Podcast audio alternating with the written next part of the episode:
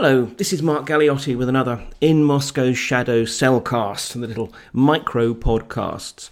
And in this case, really being pushed out to both patrons and openly on the day of uh, recording, which is Saturday, the 19th of September, as much as anything else out of a deep, deep sense of annoyance. This annoyance is really about some of the commentary that we've already seen emerging on the Navalny poisoning. And particularly Look, I'm not surprised that we get certain talking points coming from people who are paid by the Russian state or who essentially have made their careers by being convenient to the Russian state. But there's also a more general thread amongst people who I think just simply delight in being contrarian and have an instinctive mistrust of the, and I hate this expression, mainstream media and its narratives. Now, look, I accept there is a lot that is lazy, uh, superficial, caricaturing, and sometimes downright Russophobic in the standard Western discourse. But not all of it, not all of the time, and sometimes things really are what they look like. So, what I want to do actually is just very briefly tackle what for me have been some of the particularly um, striking and annoying talking points which are being deployed precisely to question more and it's no surprise, after all, that that was RT's and still is RT's motto. But question more. And in the process, start the corrosive approach, which is essentially the Russian approach to information warfare. Not necessarily to try and convince you of an alternative perspective, but to bombard people with so many different theories, alternatives, conspiracy notions, and such like, to create the sense of, well, we'll never really know the truth. And obviously, the, the MH17 case was, was the classic example. So, in this respect, actually, sometimes the questioning, which on the whole I'm all in favour of, can become, to use another buzzword, weaponized. Now, the first one is this notion that it's not in the Kremlin's interest. It's not in the Kremlin's interests to go after Navalny. And, and I agree, absolutely. I think it probably isn't. However, first of all, let's not assume that we can necessarily crawl into the deep, dark recesses of Putin's and those close to his minds and souls. They do look at the world in a different way. And one of my suspicions, and again, I'm speaking as someone who his first instinct was to think, wow, this sounds unlikely to be something the Kremlin would do, and I'm now beginning to, to change my mind on this, is our notion of the Kremlin's interests is often based on past observation.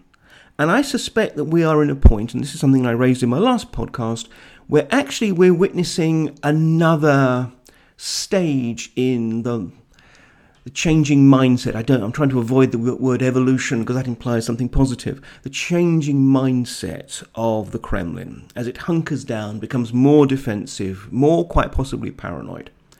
But in any case, look, whether or not it, it was something that the Kremlin thought initially was in its interests, whether it was actually initiated by some other power who thought the Kremlin would like it, the Kremlin has chosen to, to back it.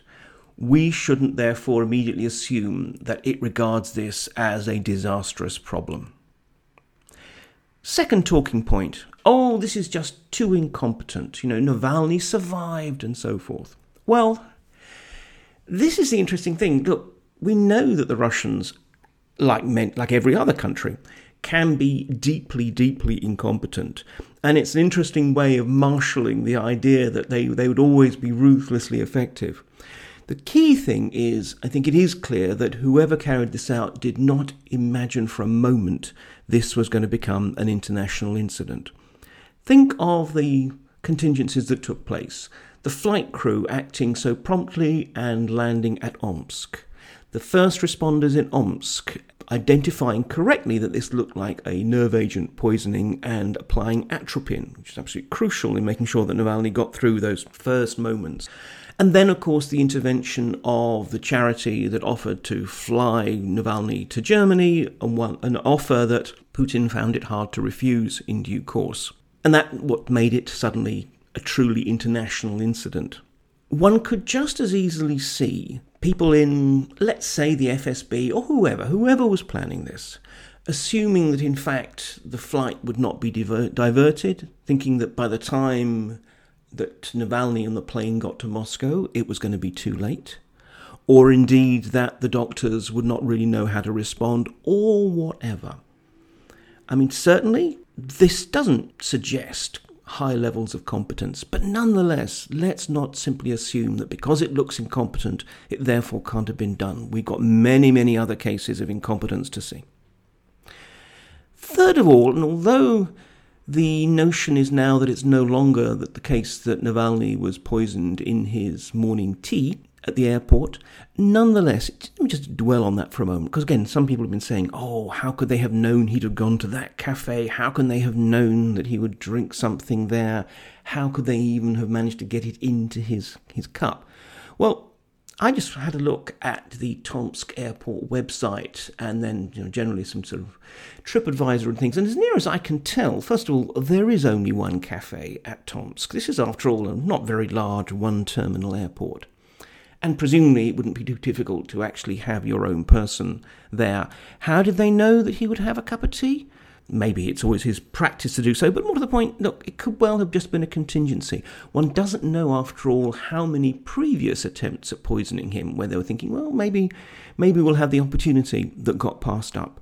But anyway, as I said, in many ways, this is now uh, a moot point because the new narrative is, in fact, that it was in a water bottle in Navalny's own hotel room in which he was poisoned. And again, we have the question more brigade up. How did they know what room Navalny was in, given that his team are known to book blocks of rooms, don't use his name, and so forth, and essentially carry out whatever operational security they can? Well, first of all, again, the state may well have been able to get past that. Secondly, even if they didn't know in advance which room, unless Navalny's team kept someone there basically watching the room all the time, once he had actually moved into the hotel room, it would have been relatively easy for someone to move in and either swab an existing water bottle with Novichok or swap it out with a, with a new one that had been suitably treated. How did they know Navalny would drink from the bottle? Well, they don't. Again, this was probably an opportunistic move. That, and if this hadn't worked, they'd have tried something else somewhere else at some other time. How did they know that someone else wouldn't drink from the bottle? Honestly, they probably didn't care. We've seen that there is not a great concern about collateral damage. Um, one could even look at what happened again after the Skripal case with the dumping of the Novichok that, that led to um, the one fatality of that tragedy. And given that, in part, presumably, this was also intended to be a warning and a message, actually, if one of Navalny's team had drunk and been affected and died from it, it perhaps wouldn't have been ideal, but it would have still been a message and a warning. So we, we really have to be aware of the fact that it's easy to come up with these kind of questions. Then there's also the question of well, how could Navalny's team get, get at the bottles? Why weren't this wasn't this all sort of sanitized quickly? Well, again, in hindsight, I'm sure whoever did it wishes that they had gone in and quickly cleared out the relevant bottle. Remember, of course, though, that doing that carries with it a risk that you actually get caught in the hotel bedroom or seen going into it or whatever, and actually getting caught in the, the cover up, which, as we know from Watergate, can sometimes be more problematic than the case itself. And again, it may well be if they didn't think that Navalny's situation would become known, if they thought the plane was not going to be being diverted to Omsk, there was no rush. They could wait until the time for regular housekeeping and then clear away the bottle with everything else. So, you know, again, I can posit counter scenarios just as easily as other people can raise questions. We can all play this game. When it comes down to it, the thing is that this is, yes, quite possibly a shoddily organised activity. But when it comes down to it, if you are going to question more, you also have to be willing to accept that you have to posit alternative scenarios that are at least equally plausible. Otherwise, Occam's razor comes in, and you simply have to say, look, you go for the simplest and most obvious explanation. So, what are the alternative scenarios? That this was some kind of PR job, that Navalny poisoned himself to embarrass the Kremlin? Well, that's ludicrous because, frankly, nerve agents are very, very dangerous things and you can't really carefully titrate. So it'll just give you a certain level of treatment. You know, this is a guy who was ended up being in a coma for two weeks. Or do you follow the Dmitry Kiselyov line that this was clearly some kind of CIA or MI6 provocation? Maybe actually we ought to, to blame the Brits because, you know, as we all know now, the Americans are the ones busy stirring up the, the crisis in Belarus, so so they're busy. So let's give the, give this one to the Secret Intelligence Service. Well, again, all of the various caveats apply multiple times if you're going to say that somehow a foreign intelligence agency knew well enough to get in there, poison just the right bottle in just the right room, get away without anyone being the wiser. I mean, this is the realm of spy movies, not realities. Or do you accept the notion that was implied by presidential spokesman Dmitry Peskov when he said, well, all we know is that Navalny didn't have Novichok when he left Russia? Implying that somehow the Germans did it. And certainly a lot of attention was given to the fact that it was a Bundeswehr, an army ambulance, that took him away to hospital. Really? I mean, of all the things that one can say about the Germans these days, I don't think ruthless Machiavellianism really, particularly of the murderous secret intelligence sort, really comes into it. So here's the situation. Yes, of course, we should always be willing to question authority. We should always be willing to question what seem to be the easy answers, and the ones particularly that go with the grain of our own assumptions and above all prejudices. However, that also has to be tempered with a degree of realism and a willingness to accept that actually, just because sometimes the apparent answer is false, it doesn't mean it always is.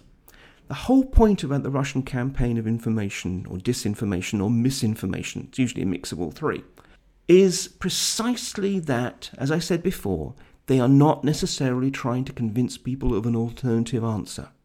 It is rather that they are just simply trying to remove any kind of sense that there can be any answer.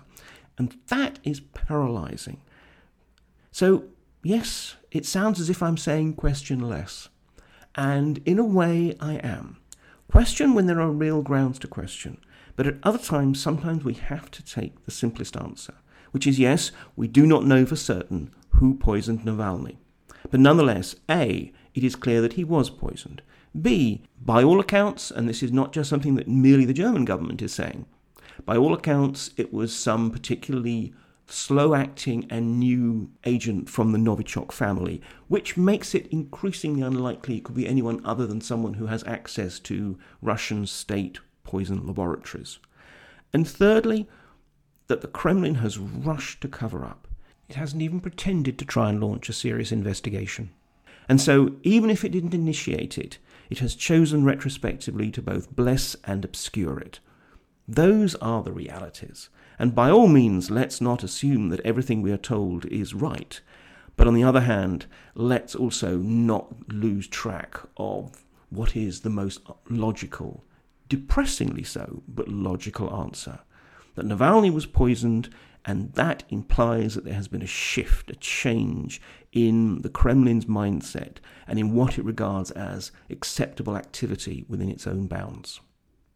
Anyway, end of my rant. Thank you very much for listening as ever, and hopefully next time it'll be a full length podcast. Take care and watch out for the water bottles.